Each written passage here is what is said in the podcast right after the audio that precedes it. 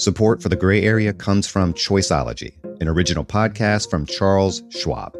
Hosted by Katie Milkman, an award winning behavioral scientist and author of the best selling book, How to Change, Choiceology is a show about the psychology and economics behind our decisions. Hear true stories from Nobel laureates, authors, athletes, and more about why we do the things we do.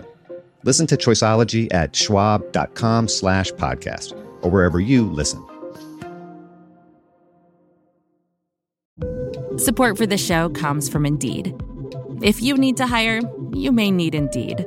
Indeed is a matching and hiring platform with over 350 million global monthly visitors, according to Indeed data, and a matching engine that helps you find quality candidates fast.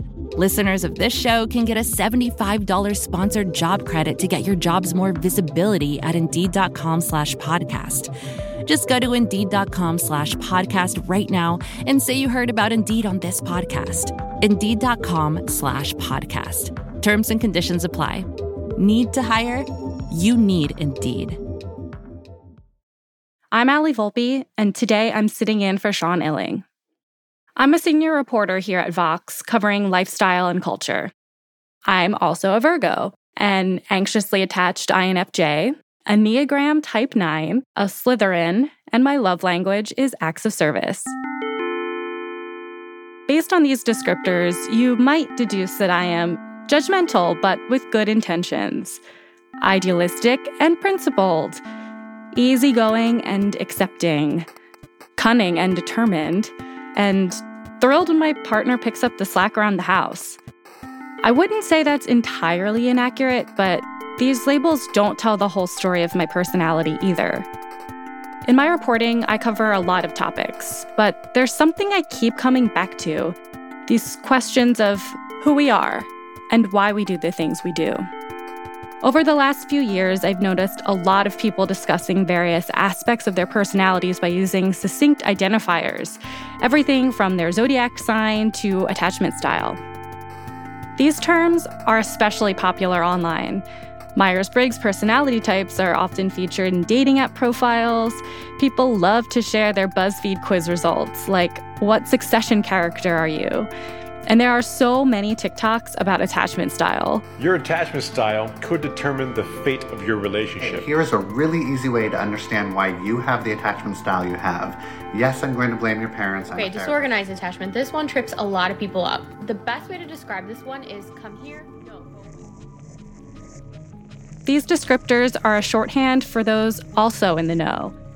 So when I say I'm a Virgo, People with some basic knowledge of horoscopes have an understanding of me and what I'm about. But what are these bite sized personality descriptors missing? And what does it mean for us to have this curiosity about our psyches in the first place? What's the story we're telling about ourselves? I'm Allie Volpe, and this is The Gray Area.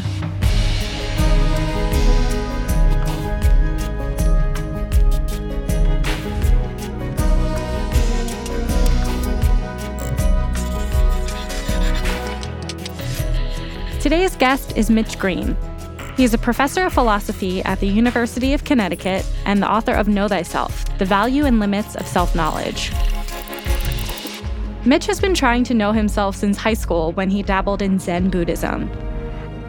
Since then, he's studied the quest for self knowledge from ancient Greece to today, and he's taught Know Thyself classes online and at the university where he works. We began our conversation by discussing what it means to be on a journey to self knowledge.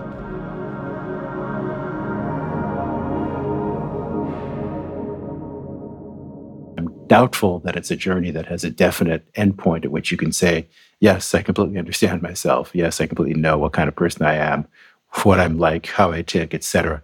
I think this comes in degrees at most, and I believe that, at least based on my experience as well as my understanding of the research that's connected with the topic, the journey is one that goes probably throughout our entire lives, at least if we're, if we're willing to pursue it, if we make an effort to achieve greater self knowledge. So that's certainly an important part of it. And one theme that I've taken away from my attempt to get a better understanding of the whole project of self knowledge is that introspection is of value, but probably of limited value in that process of acquiring self-knowledge. Introspection has some has a role to play, but I believe that at least in Western society, we tend to overemphasize the role that introspection can play, and suspect that there are probably other non-first personal, let's call them ex- extrospective ways of learning about ourselves. That's certainly been an important part of my journey and something I try to be consistent with in my attempts to get a better understanding of myself as well as to help my students do the same. Yeah, you mentioned introspection. I can imagine that is sort of a motivator for why people want to learn about their personalities. But I'm wondering, like, what other factors inspire people to want to learn about their personalities, learn about themselves? That's a good question. I guess I would suggest that one factor might be the fact that sometimes we're just puzzled about ourselves. Sometimes we reacting in a certain way to a relationship or finding ourselves unable to get motivated for a project that we thought we'd care about or getting to a point of acquiring something, for example, a material possession that we thought was going to make us happy, but in fact, it's not so, not such a great source of happiness after all. The various aspects of our of our lives in which things happen to us concerning our emotional reactions to things that are puzzling, that are hard for us to understand, that don't conform to our predictions or expectations about what's going to happen.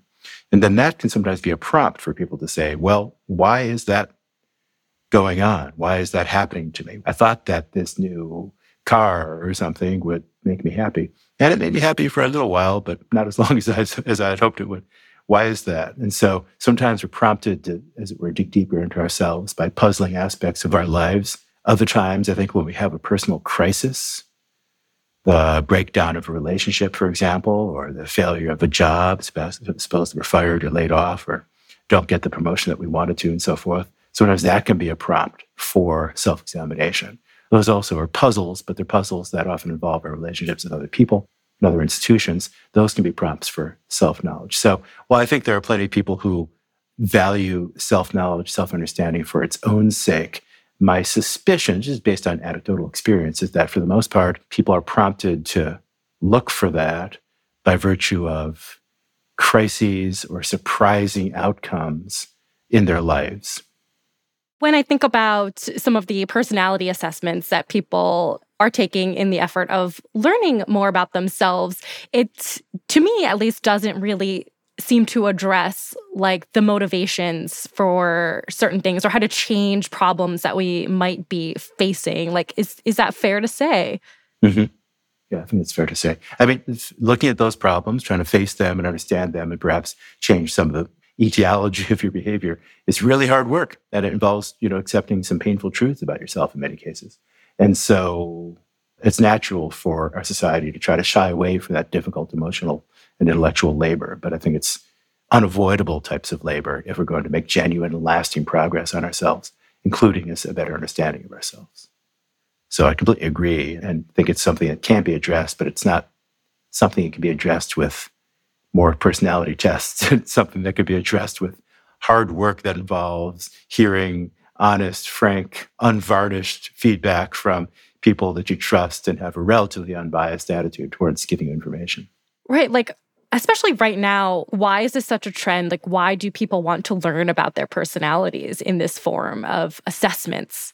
My speculation, I suppose, would be something like this that Perhaps the pandemic prompted lots of self examination that people wanted to go through about whether or not the career that they might go back to or might be able to go back to in person in an office somewhere after the pandemic broke was one that they really wanted to pursue there's a sense in which, you know, we often say before any pandemic broke that I wish I could stop the world and get off for a little while and, you know, let all the intensity and stress and so forth pass me by for a little while. And sometimes we do that with vacations and things of the sort, but even those were not difficult during the pandemic. The pandemic was in some ways a forced vacation for many people, whether they wanted it or not.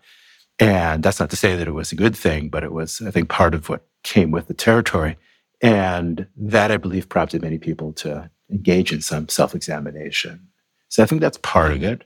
And it might be that in a more general way, our, our culture is one that is moving a bit more towards an evaluation of self knowledge in a way connected with the fact that people, generally speaking, younger than myself, tend more and more often to say what they want are more valuable experiences rather than more material things. And that I think is all to the good. But those valuable experiences, I think, for many of us are going to be only valuable or perhaps more valuable if we're able to appreciate why it is we care about them, what's interesting or, or, satisfying about them, and then also making decisions about what we want to do with our time. So, as our society becomes one in which people, generally speaking, of course, there are lots of exceptions, but generally speaking, people have a lot of opportunities for leisure time. We have to make choices about how we're going to spend it. And there's an overwhelming array of choices there. And it seems to me trying to get a better understanding of ourselves is part of making progress on and negotiating those choices, but also the ever present importance of, of our relationships with others. We've got to think about what makes us happy, what does not, what we find satisfying, what we don't. And often progress in that is not just a matter of what at the moment I find myself liking or disliking, but rather in a long term way, what I'm going to find satisfying, rewarding. And that, generally speaking, is only going to happen if we've got a reasonably deep insight into ourselves. Is it possible then to be a human these days who has zero interest or curiosity about their personalities? I guess I think that there are, in my experience, I have seen people who seem to have a pretty good grasp, if only at the intuitive, maybe even non or semi conscious level, of what they want and what they don't want. So, someone who knows what they care about, what they don't care about, and just proceeds accordingly can I suppose, do pretty well for themselves as long as their aspirations are fairly limited. What that kind of person is going to be less able to do is if they ever get to a point at which they are unhappy with the situation, having the skills to go about reassessing some of the things they care about, why they like the things they do, why they don't like the things they don't like, et cetera, is going to be very difficult for them. So in the book, Know Thyself, that I published about five years ago, I raised the question, you know, even though Socrates said the unexamined life is not worth living, is that really true? So I've always liked to prompt my students or challenge my students with the question, well, if you've heard the slogan, the unexamined life is not worth living, but are we sure that's really right? What if somebody doesn't engage in self-examination, but they still do something that's very worthwhile, very valuable to others and so forth? They seem happy. What's wrong with that? To which I'd say, it's not clear there is anything very wrong with that. However, as a matter at least of knowing how to move forward when we encounter problems, crises, difficulties, and so forth, having a modicum of self knowledge is very, very valuable, as opposed to just resting on luck, which is what people often do. So I guess I'd say I don't think it's impossible to live a happy and satisfying life if you don't engage in any pursuit towards self knowledge or self understanding. I don't think it's impossible to live a satisfying life if you don't engage in those things. But I believe that it's risky. You put yourself up for the possibility of difficulties later on because circumstances so often change in our lives that what worked 10 years ago might not work now. And getting something to work now might involve, often will involve, a reassessment of our priorities, our values, our impulses, and so forth. And that's where the value of self knowledge comes in. So I guess I'd say you can get lucky and live a life that involves little or no self examination but most of us probably would rather proceed in a way that's more, as it were, robust against the, the, the sorts of challenges and crises that are likely to affect any life.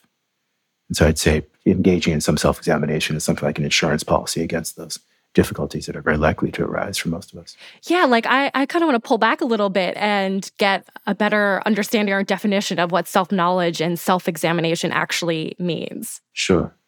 Well, the way I think of them in recent epistemology, epistemology, uh, that's a branch of philosophy, 50 years ago would have been generally defined as a, the study of knowledge. Nowadays, epistemologists tend to want to widen that discussion. So it includes knowledge, but also understanding. And think of knowledge as the paradigm case of knowledge is knowing a fact. So I know that Paris is the capital of France. I know, take myself to know that the Earth's climate is changing in ways that are going to bring potential dangers for future generations and so forth. Those are particular propositions that will have implications, but they can be grasped in a relatively isolated way. Whereas understanding tends to be more holistic and involves having a grasp of how different aspects of a complex phenomenon fit together. So understanding meteorology is something that I don't, but if I were to understand meteorology as opposed to know particular facts about weather situations, I would have a grasp of, I could, and I could also explain how it is that what happens in one part of the atmosphere is going to have an implication for what happens elsewhere, et cetera. So too, applied to the self, self-knowledge is most naturally thought of as my knowing a certain fact about myself. That, for example, I tend to get impatient in certain circumstances, and I tend to be tend to procrastinate about certain other things, etc. Whereas self understanding is going to similarly be more holistic. And so I'll understand whole patterns of my behavior. And so I can begin to get a grasp of how it is that by when one thing happens, that's part of a, as it were, suite of a whole broad set of phenomena that tend to result in a certain kind of outcome. So self understanding is more holistic, whereas self knowledge tends to be more piecemeal. And if I were to rephrase the ancient Socratic dictum, it might be understand thyself as opposed to know thyself, because understanding thyself, as it were, seems to me to be one that, by virtue of being more holistic, will allow us to get a better sort of bird's eye view of ourselves, having an appreciation for how the different components of myself hang together. And I should just emphasize that those components are often ones that manifest themselves in social situations. So friendship, a life partnership, an intimate relationship, etc., are ones that are going to be important, as it were, areas in which our personalities manifest themselves. And understanding how I go through a relationship is one that will be crucial for my living a happy life. So that, for example, a person who has difficulty holding on to friendships for a long time might find if they sit back from a series of difficult friendships, friendships that have failed, might find that they can begin to discern a pattern. When they do so, they achieve something closer to self understanding as opposed to self knowledge.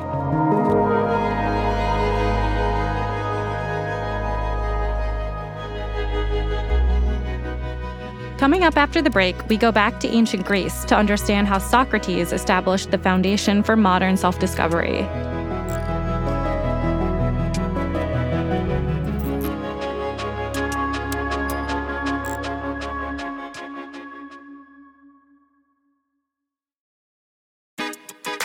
Support for the gray area comes from Greenlight. Having tough conversations with your kids is just part of being a parent. And sure, those convos might seem a bit intimidating, but they can also set your child up to go out there on their own. And one of those big talks should probably involve money how to be responsible with it, how to earn it, and that it's not infinite. If you're looking for a way to put those lessons into action, you might want to check out Greenlight. Greenlight is a debit card and money app made for families. You can send your kids instant money transfers, get real time notifications of spending, manage chores, and automate allowance. My kid is only four, but a colleague of mine here in the Vox Media family uses the Greenlight card with his two boys, and he loves it. Plus, the Greenlight app also comes with games that teach kids money skills in a fun, memorable way. You can sign up for Greenlight today and get your first month free when you go to greenlight.com slash gray area. That's greenlight.com slash gray area to try Greenlight for free. Greenlight.com slash gray area.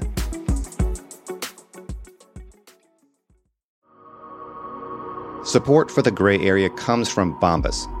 Sometimes the littlest things can ruin your day, like a pair of socks that you should have retired months ago. If you need to upgrade your sock drawer, Bombas has got you covered. Bombas designed socks with an eye for detail, with stuff like foot hugging, honeycomb arch support, anti blister tabs, and cushioned footbeds. They also have other apparel, like t shirts and underwear. Bombas also says that for every item you buy from them, they'll donate one essential clothing item to someone facing homelessness.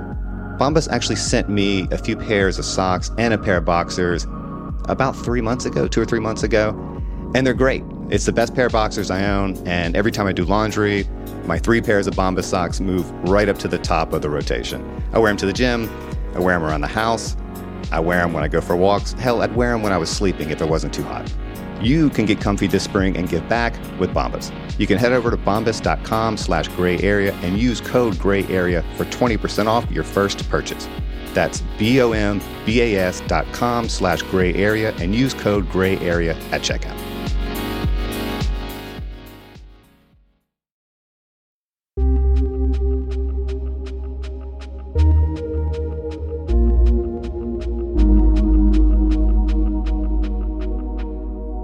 So you mentioned uh, Socrates. Let's go back to ancient Greece. Like, what is his role in all of this? How did this begin? I guess I'd start out with the thought that it begins with Socrates being quite literally on trial for an accusation that was leveled against him, that he was accused by his fellow Athenians of corrupting the youth of Athens because he had been going around ancient Athens asking people questions about the nature of justice or virtue or love or knowledge. And he'd often ask these questions to people who were allegedly knowledgeable people, allegedly wise people who knew the answers to the hard questions. But so often uh, Socrates' questions would show that these people who presented themselves as being wise or knowledgeable were not as wise or knowledgeable as they seemed to be. And so he succeeded in embarrassing a lot of people in the course of his conversations with them. And then over time, he developed a sort of entourage of young aristocratic Athenian men who followed him around because they enjoyed these conversations. That was the basis. I'm not saying that the accusation was justified, but that was the basis of the accusation that his fellow Athenians launched against him that he was corrupting the youth. So he's on trial in front of a jury of 501 fellow Athenians, and he ends up getting convicted, found guilty of corrupting the youth. And in the course of his response to that conviction and the sentence, which will be a sentence of death, he says the unexamined life is not worth living. And as I read him, that's part of the general attempt on his part to try to get his fellow Athenians to be more self reflective, to achieve greater self knowledge. At least according to his own profession, Socrates is not at all bothered by the death penalty. He's 70 years old at this time. He doesn't feel terribly worried about it, but he takes himself to have the role of being sort of a gadfly that's going to bother his fellow Athenians, annoy them to a level of achieving some kind of self knowledge. And I think the historical record, given the long shadow that Socrates has cast over Western and other societies, I guess I'd say the answer is enterprise of trying to be a gadfly to bother people to be more self reflective probably succeeded in that people have been reading him and learning about his thoughts for over two millennia and continue to do so to this day. And so I guess what prompts the, the injunction to know thyself from Socrates is even though he's being put to death, he still sees his role as one to provoke and motivate his fellow Athenians to be more self aware and to think more about the important questions that are that need to be answered to live a flourishing life. And those promptings from Socrates are ones that are in many ways still with us today. Yeah, like what does it mean that these promptings have such a lasting effect. They're still with us today. What significance does that hold? Well, I guess it holds at least this much significance that it's part of our culture that we are at least open to the idea that self knowledge is something that's worth achieving. And maybe if Sparta had been the dominant society in ancient Greece and had a cultural legacy that's as powerful as Athens' cultural legacy, maybe contemporary Western culture at least, would place much less value on self knowledge because the Spartan society was very different from the Athenian. That's just a pure speculation on my part. But you can imagine how different historical contingencies could have resulted in different cultural milieu, such as we have now. But Socrates raising that injunction to know thyself is one where, even though I would say it's actually a bit overstated, it's overdramatic, it's certainly memorable. And I've seen it on people's tattoos and coffee mugs and t shirts and so forth. It's part of pop culture, pretty much. And that's valuable insofar as, generally speaking, getting a handle on yourself, achieving what I would prefer to call self understanding rather than self knowledge, is, as I was suggesting before, likely to enable you to live a happier life. And I think that not just the injunction to know oneself or understanding oneself, but also the value that comes with doing so is something that is, in, in a way, part of our cultural memory, kind of our cultural heritage. And we're often inclined to think, we're often told that people behave foolishly when they don't know what they want, don't know what they value, don't know what they need, etc. And that would be an example of how absence of self-knowledge is going to lead us astray and perhaps cause us harm. So it's one of our cultural assumptions still today that having some kind of self knowledge or self understanding is probably necessary if you're going to achieve happiness. I'm not sure that that assumption is strictly speaking true, but it's close enough to being true. It's a good enough approximation for many people that it still has some weight. And that's a good thing. I don't have any problem attracting students to take my Know Thyself course when I offer it or getting people to enroll in the online courses that I've offered on this topic as well. And it seems to me that's a that's a good thing. People are curious and want to achieve such self-knowledge and self-understanding as they can acquire. I would, you know, support that and, and, and think that it's a good thing. But I'd also say that in contemporary society, we tend to underestimate the amount of work that's required to achieve self-knowledge or self-understanding that's valuable and that is lasting. Yeah, why do we underestimate it? Do we just simply think that it is as easy as taking, you know, the Myers-Briggs assessment to find all the answers and therefore find happiness. Yeah, that's right. It's an easy fix. It's a quick fix. it's not so much that people are, are inherently lazy. Maybe that's true, maybe it's not. But it's that, generally speaking, we'd like to get a more efficient route to the goal that we want to attain than the more expensive, difficult, circuitous route. So there's nothing ridiculous about the desire to have a relatively quick fix. And if the Myers Briggs, or something of the sort, could give that to us, that would be nice. The fact is, for better or worse, that achieving self knowledge is generally a fairly difficult thing and requires not just hours or days of scrutiny, but maybe weeks, months, perhaps even years of doing so. It's a probably a lifelong process in many ways. And that's not, I guess I don't want to accuse contemporary society of being superficial. I want to just point out that it's not, it's just reasonable in general to try to achieve a goal in a more efficient and direct and straightforward way than otherwise. And we that's that's why we're tempted by the quick way. But it seems to me, as a matter of fact, it's not a very successful way. Like not only it's very likely to achieve success if we take the personality assessment approach to self-understanding. I think one of the problems is that in addition to the difficulties that have been brought up, so for example, there's an article from Vox from I think 20 15 about the Myers Briggs assessment, in which Adam Grant is discussing how it is based on pretty much no science at all. Even if it were a pretty good predictor of people's behavior. So even if it were the case that uh, if on Tuesday I take the Myers Briggs, that gives me predictions as to how I'm going to behave on Thursday or next week or next month, that would not be a bad thing. But it still wouldn't explain why I have the personality characteristics that I do. And it tends to be that understanding why I have the personality characteristics that I do, understanding those is the hard work that's required for making forward progress on ourselves if that's what we want to do. So, if you were to take a certain personality test and find that you're happy with the assessment that you got, maybe you don't feel any need to make any change. But most of us probably find ourselves where we land on one of those assessments in ways that we'd like to improve upon in some way or another. And then the personality assessment gives you very little direction as to how to make those changes. And that's where the hard work really has to come. So, before we had all of these assessments and online quizzes, like how did people come to know themselves or categorize themselves in societies throughout history? Know, one thing I'd want to say is that whether it's a personality assessment or something else, there is a certain amount of value in having a narrative about yourself that can give you some guidance. So, Robin Dawes, a psychologist, a statistician from Carnegie Mellon, wrote a book called House of Cards, in which he argued that what matters is that somebody tells you a story about yourself and you incorporate it that makes sense of your behavior, it's consistent with your behavior.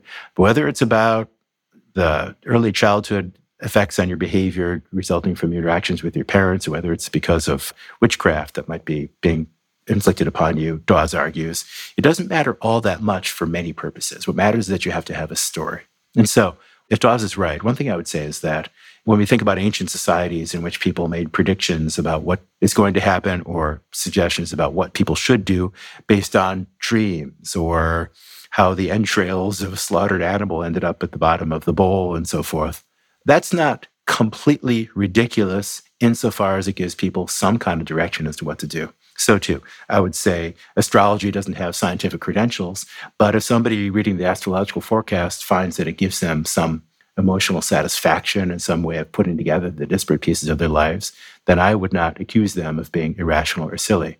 I would say that might work for them. That might be something that's good for them, in which case it would have some value. So, part of the background here is that I think for many societies, maybe pretty much all societies, having some kind of narrative about what makes our life go the way that it does, whether it's the gods, whether it's unconscious psychosexual desires, the sort of the traditional psychoanalytic tradition posited, or whether it's something else, in some ways doesn't matter very much. What matters is that you've got a story. And so the, that part of social psychology that focuses on the importance of narrative has got something to say about these ideas. That's one point. Another point would be that people might not have referred to or approached self knowledge as something with that terminology or with that kind of conceptual structure but might have achieved it all the same without knowing that they were doing so. So just as I might become better at horseback riding or running without being self-conscious about the process, just getting better at it over time, can easily imagine people in various societies getting a better handle on themselves, getting a better understanding of themselves without being self-conscious in the process of doing so. So that's certainly a possibility that would be because it's something people might not notice could, as it were, fly under the radar of the historical record. So, for all we know, a whole lot of what happened in ancient Persia or classical India was actually about the greater achievement of self knowledge, but might not have been described that way. So, I think that if we look at the historical record, we'd want to be careful to look out for things that would be various kinds of advances in progresses towards greater self knowledge without being characterized as such. So that's another point I'd want to make.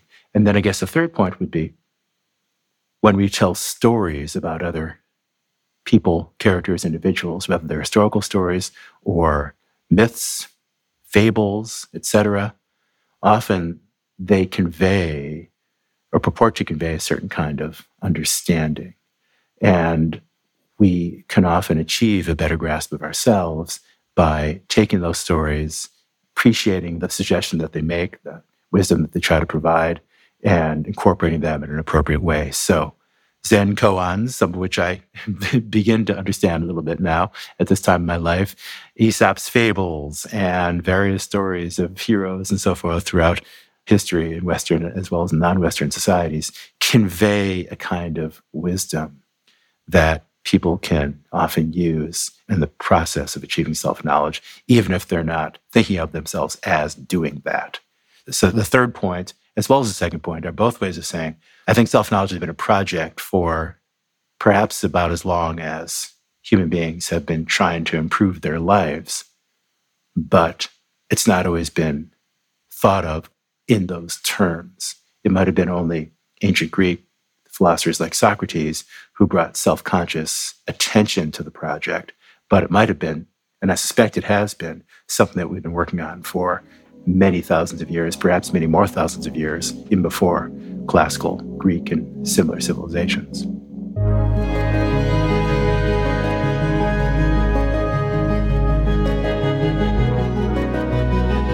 Now that we understand the benefits of having a personal narrative about ourselves, what happens if we buy into that narrative too much?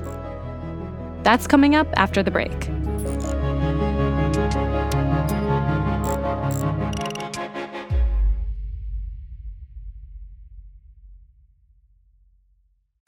Support for this show comes from NetSuite.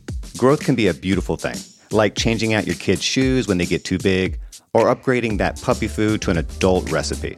But as a business owner, you understand that growth also comes with complications.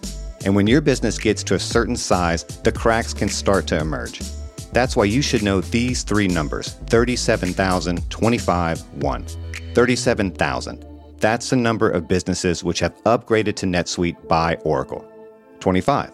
NetSuite turns 25 this year. That's 25 years of helping businesses do more with less, close their books in days, not weeks, and drive down costs. One, because your business is one of a kind. So you get a customized solution for all of your KPIs in one efficient system with one source of truth. Right now, you can download NetSuite's popular KPI checklist designed to give you consistently excellent performance. Absolutely free at netsuite.com slash gray area. That's netsuite.com slash gray area to get your own KPI checklist. netsuite.com slash gray area. Support for this show comes from Indeed. Imagine the perfect employee. Let's call her Jackie.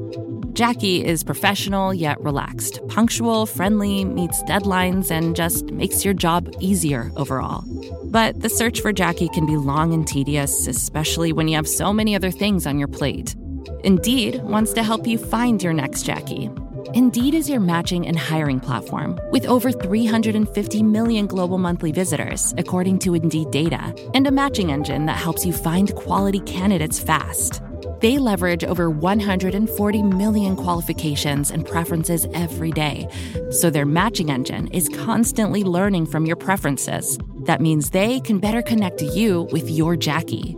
And listeners of this show can get a $75 sponsored job credit to get your jobs more visibility at Indeed.com slash podcast. Just go to Indeed.com slash podcast right now and say you heard about Indeed on this podcast. Indeed.com slash podcast. Terms and conditions apply. Need to hire? You need Indeed.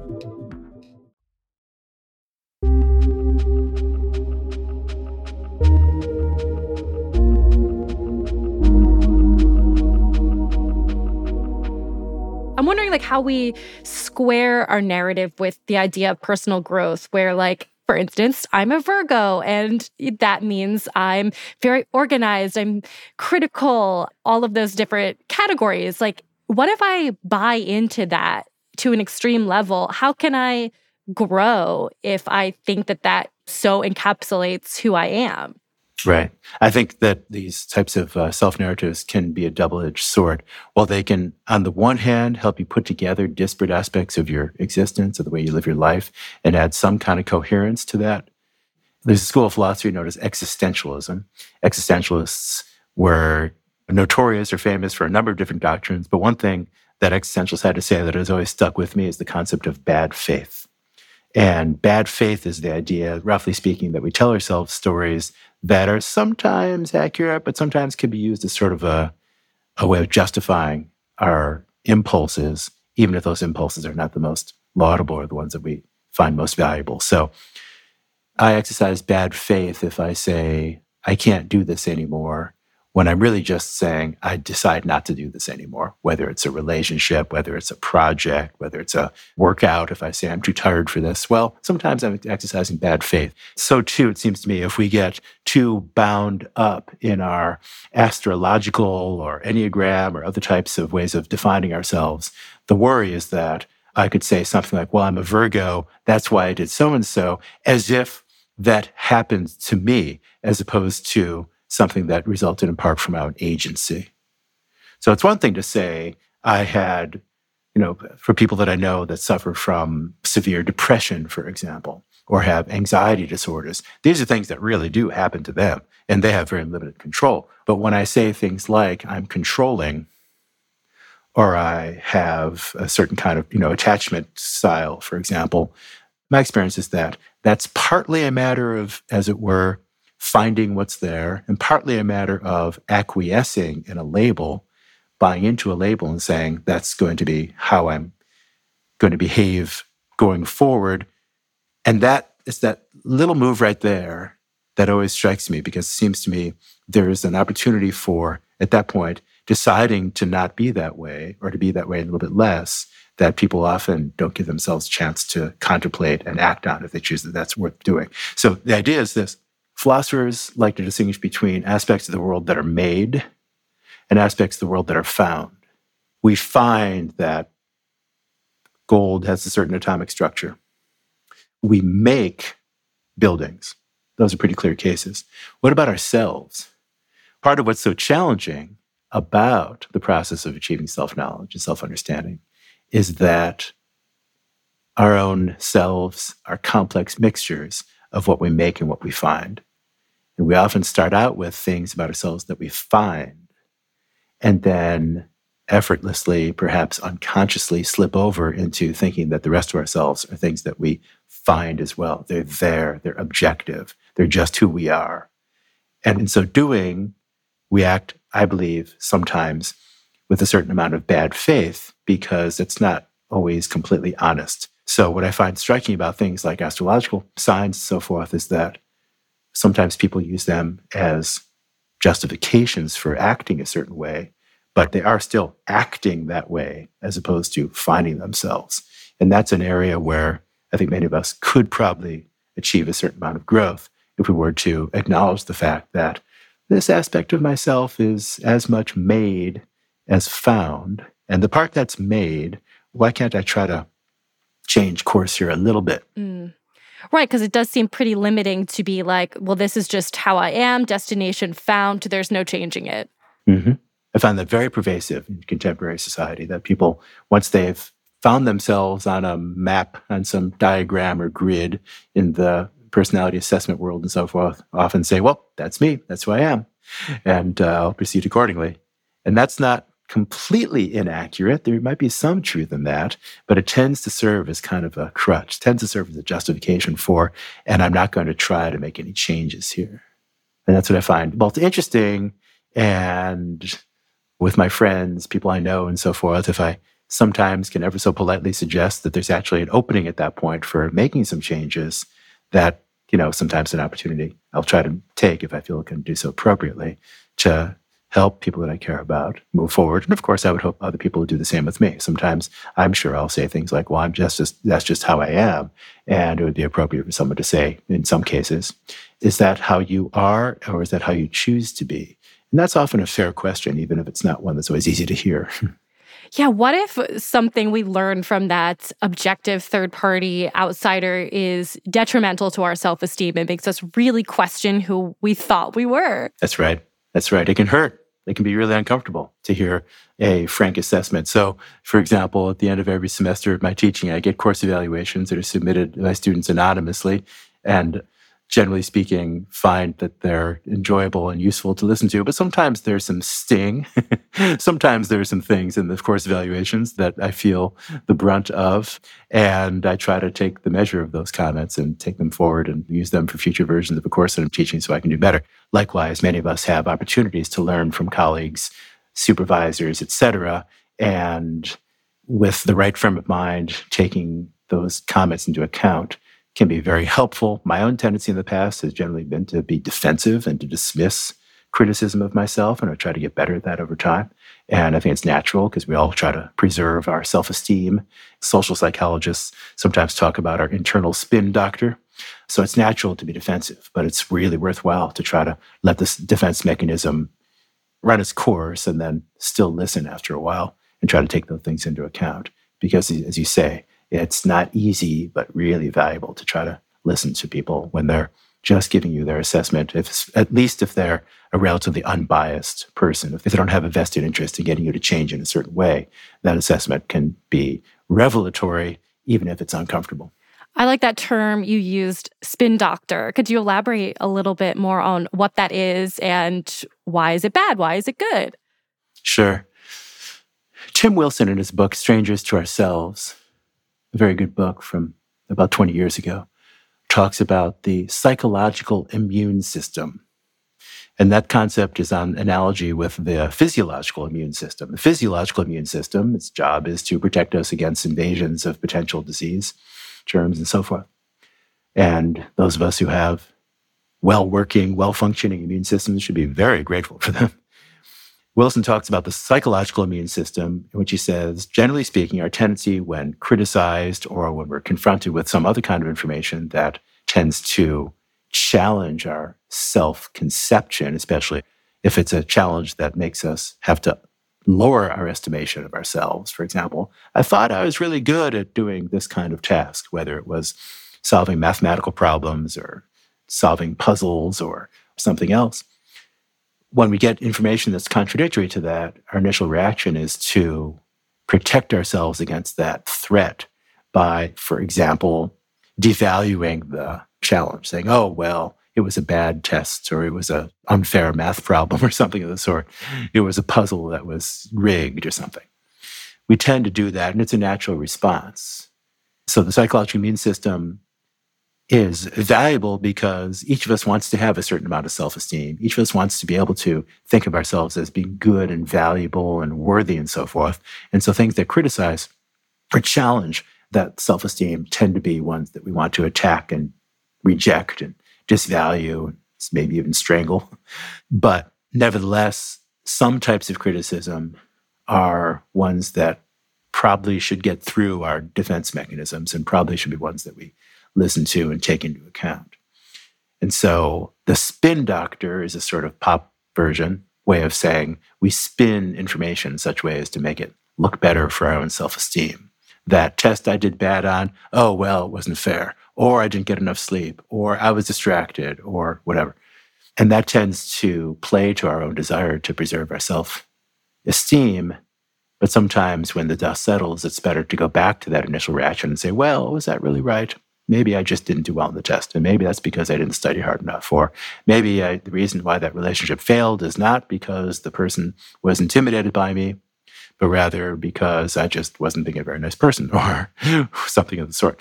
So Wilson's idea is it's okay to have a psychological immune system. It's okay to have a spin doctor, but one needs to keep it in check because otherwise we'll never be able to hear the criticism or the otherwise challenging information that the world gives us in such ways to have a chance of improving ourselves. And I think that runs counter to some of the results we get from these personality assessments, where they're not often super critical. It might frame someone as you're very hard headed or self determined and kind of paints it in this light that is not so critical of somebody and maybe almost frames it as a, a positive thing, some of their quote unquote flaws. Mm-hmm. I take it your point is some of these assessments could be a little bit more direct and perhaps a little bit more revelatory of the sorts of problems that others see. And we should maybe be more open to hearing real criticism as opposed to sugarcoating everything that we hear. And I would endorse that, although that might need to change from one sort of organization to another, one kind of person to another, because some people might take criticism more effectively, more resourcefully than others do. So there might be a certain amount of nuance that's required to understand who the audience is. But it seems to me our society, the, the same society that says all kids on all soccer or baseball teams should get a trophy, it's the same kind of society that says, and criticism should always be covered in a whole lot of sugarcoating. Otherwise, it would be too hard for the recipient. And I would say maybe that might be the best we could do, but it might be that some people can do better and can take more direct criticism and, and take it home and think about it, recover from the initial shock, and move forward. That might be a way to, that our society could contemplate a new way of, of interacting with each other. Mm-hmm. Yeah, I'm wondering what it says about our society when we have this outsized curiosity about ourselves, when we just want to mine our minds. Why? Why? What does it say about us? One thing that distinguishes our species from many others, certainly not all, but many, is that we just are curious. Part of what makes us tick is that we, generally speaking, want to know more about the world, including ourselves, because of course we're here in the world. And so general curiosity is certainly part of it.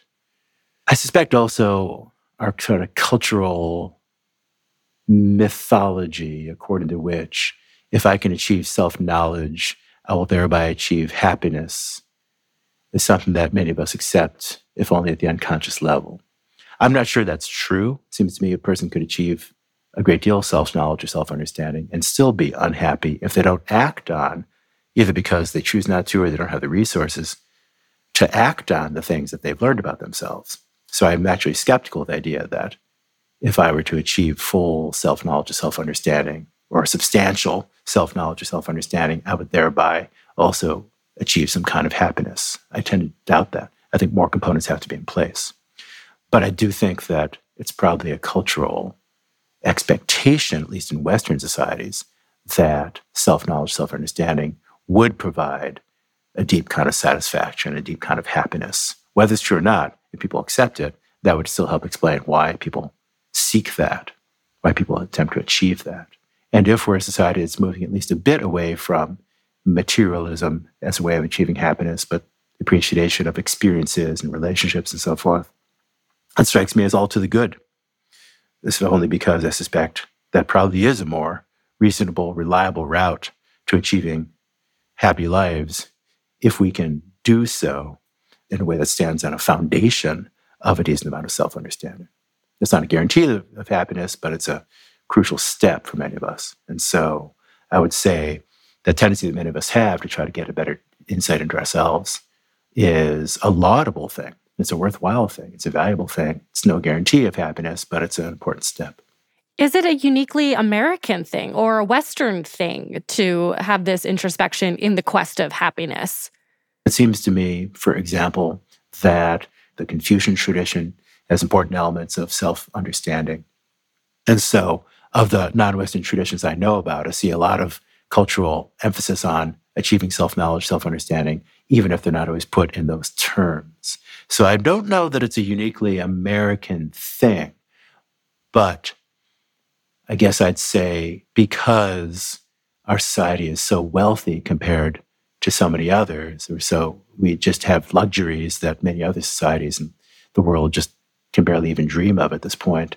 We have the resources for pursuit of self knowledge in the way that many other people on the globe don't. But I'd also say many other societies have an emphasis on self knowledge that flies under the radar because it's, it's not always put in those terms. Yeah, and you bring up a good point about the resources. This has sort of blossomed into a very lucrative industry to mm-hmm. sell some of these assessments to companies in order to have their employees take them and figure out how they work best together on teams. Right. Uh, yeah, I'm wondering how you think about capitalism in in this quest to know yourself. Well, certainly is what drives the Myers Briggs industry is the fact that there's companies rely upon it for to make hybrid decisions and so forth. And you've got a powerful company that sells the test and so forth. And so there's a lot of capitalist sort of interests at play here that do a lot of work. So that's part of the story for sure. And employers want to have a relatively cut and dried way of assessing somebody to see how good an employee they would be, for better for worse. That's nevertheless what they use. I just am not sure that simple solutions are ones that are always going to lead us, or even often, more often than not, will lead us to successful results. So I guess I'd say the American emphasis on efficiency and getting the job done quickly and effectively and so forth is part of what drives us to emphasize these personality assessments. I, however, tend to think that we probably put more faith in them than the science really justifies. So it's part of our culture, I think, to want to have a quick fix. And the result is probably mixed at best, as, as uh, Adam Grant points out. Right. It goes back to that point about having too rigid of an idea of who we are sort of limits us, or we use it as a justification for certain behaviors, whether they're helpful or not. That's right. Absolutely. Again, if I describe my personality as something that's just fixed, this is just who I am, then there's part of it that's probably, at least may well be objectively correct. But there's part of it that's a choice that I make. And if I can hide my choice under the guise of this is just something that I find as opposed to something that I make, this is just something that happens to me, then that allows me to relinquish some responsibility for how I live my life, for how my life goes. And I see that happening very commonly with people that I interact with. Very often I find people that I interact with saying, here's who I am, here's what my personality is like. And there's a complex, confusing mixture of objective fact and decisions. And I think if we were to acknowledge the fact that the decision making has a role in determining the sort of people that we are, probably would take more responsibility in making ourselves the sort of people we aspire to be, as opposed to that bad faith way out that allows us to say, that's me, that's who I am, deal with it, take it or leave it, which is something that I find very common. I guess with all of that being said, the big question is can we ever really know ourselves? I would give an answer to that as a resounding yes. We can know ourselves. But you had the word really there. and philosophers of language like myself tend to like to reflect on what words, words like really are doing. If by really you mean have a full and complete insight into myself, I know everything about myself there is to know, I guess I tend to think that's probably an ideal that's worth striving for, but we might never achieve it. Individuals might never achieve it. On the other hand, if real means really know ourselves in the sense of having self knowledge and self understanding that's substantial enough to give us what we need to live satisfying, enjoyable, fulfilling lives that are still going to have problems, still going to have sad areas and disappointments and so forth, that I would say, oh, if that's what you mean by really, I'd say yes self knowledge in that substantial sense, not necessarily complete and perfect, but substantial sense, I would say that is attainable. But generally speaking, and for most of us, it's not easy. It's hard work. It takes painstaking effort and willingness to listen to sometimes emotionally difficult criticism and take the measure of the world and not always spin the information in such a way as to protect our self esteem and so forth. So, if really means substantial, I'd say yes, but you got to put in the work. I never thought so seriously about the word really before. That's what we do. That's what philosophers of language do for a living. You'd be amazed, for example, at how much has been written on the word the, T H E, the most common word in the English language, but there are whole bookshelves of books on the topic. So you can say that I'm wonking out at this point, but that's okay. I'll take the criticism. Mitch, thank you so much for joining us today. Oh, it was a pleasure. Thank you very much for having me.